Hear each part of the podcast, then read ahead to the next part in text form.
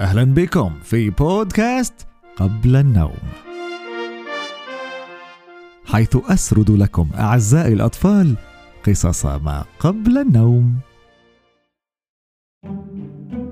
اليوم أعزائي الأطفال في جعبتي لكم قصة.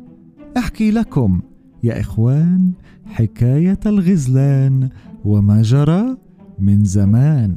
إذا قصة اليوم عن غزالة الوادي كانت غزالة الوادي تحب اللون الأبيض أتعلمون لماذا؟ لأنه لون أسنانها الناصعة التي كانت تعجب الجميع هل أسنانكم ناصعة البياض؟ آه هل غسلتم أسنانكم؟ آه غسلوها الآن الآن إن لم تغسلوها أوقفوا هذا التسجيل واذهبوا سريعا وغسلوها الآن وحتى نبدأ القصة أتمنى أن تغلقوا عيونكم وتستمعوا لي وأنا أروي هذه القصة. سأعد إلى الثلاثة وأبدأ بسرد هذه القصة. هناك واحد أرض واسعة خضراء ثلاثة. عامرة بالأشجار كأنها بستان. كانت تمرح فيها جماعة من الغزلان في سلام وأمان. بقيت الغزلان في هذه الأرض البعيدة وهي هانئة سعيدة. جماعة الغزلان نعمت بعيشة كريمة عظيمة. في هدوء واستقرار لا هي خائفة من أحد ولا هي محتاجة إلى شيء من أحد.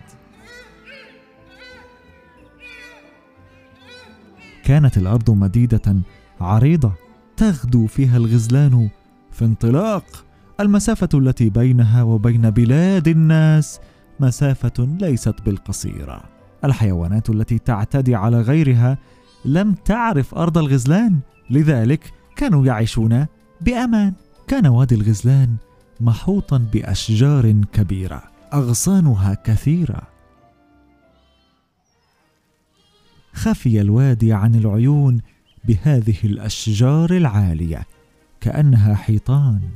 على مر الزمان ظل وادي الغزلان في أمن واطمئنان. اذا أرض الغزلان هي أرض آمنة لا يأتيها الناس ولا الحيوانات المفترسة وتحيط بها أشجار عالية. لذلك لا يصلها الناس لأنهم لا يرونها أصلا. نكمل القصة.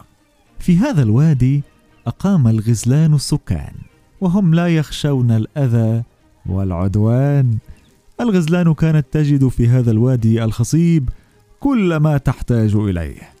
تأكل مما تنبته الأرض وما تثمره الأشجار إذا جاعت.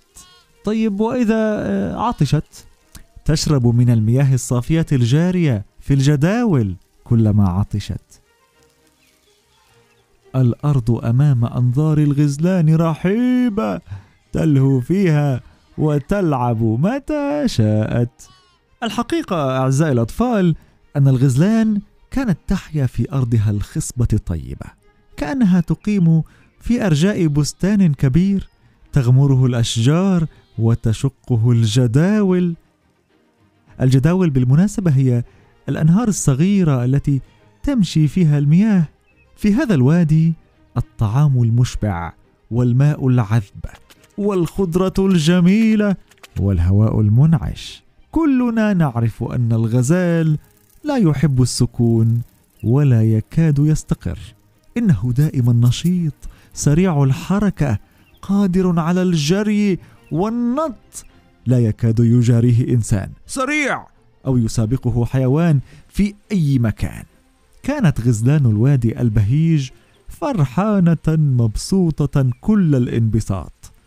تتسابق تطلع إلى الأماكن العالية وتنزل إلى الأماكن الواطية. عاشت الغزلان في واديها الرحيب الأمين في حب وصفاء وهناء. اذا أعزائي الأطفال في هذا الوادي الطعام كثير وتلعب الغزلان هنا وهناك وتقفز. تعلمون الغزلان تحب القفز والحركة أليس كذلك؟ وفي هذا هي مبسوطة جدا. اذا دعونا نكمل.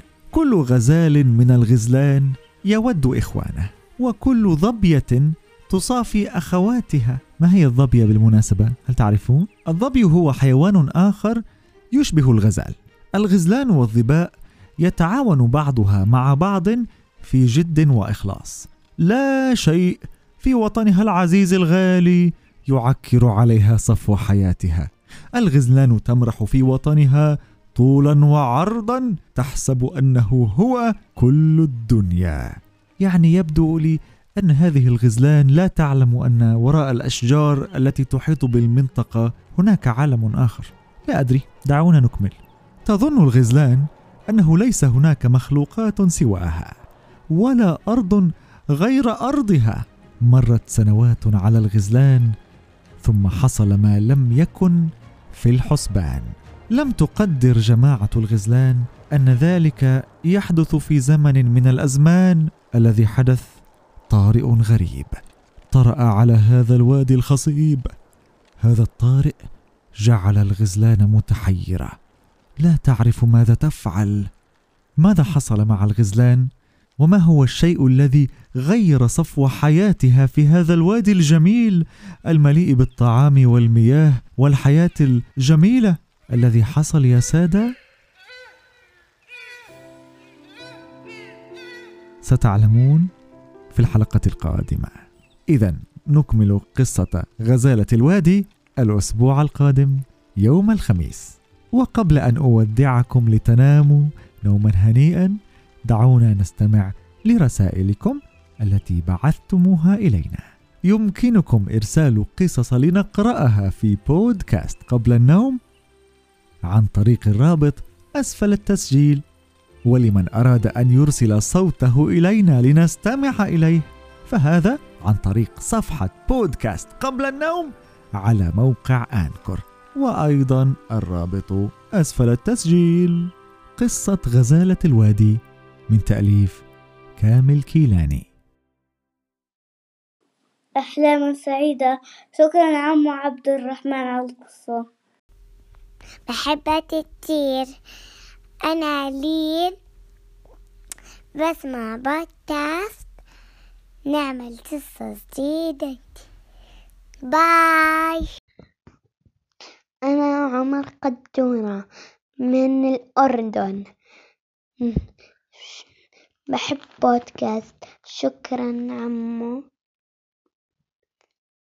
عبد الرحمن. مع السلامة.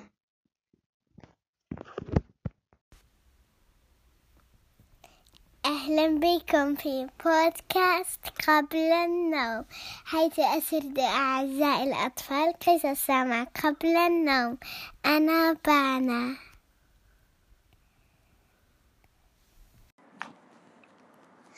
أهلا بكم في بودكاست قبل النوم. أنا أسمي ميس محمود العطية عمري سبع سنوات من سوريا.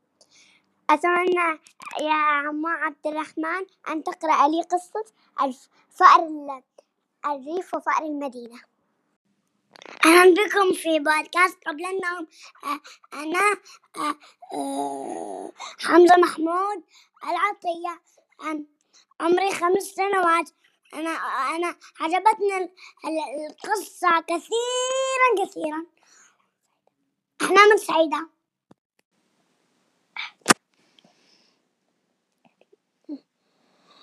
شكرا يا عبد الرحمن. كتير حلوة قصتك كتير حبيتها كتير حلوة.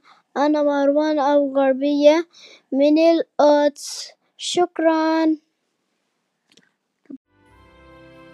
كانت هذه قصة ما قبل النوم.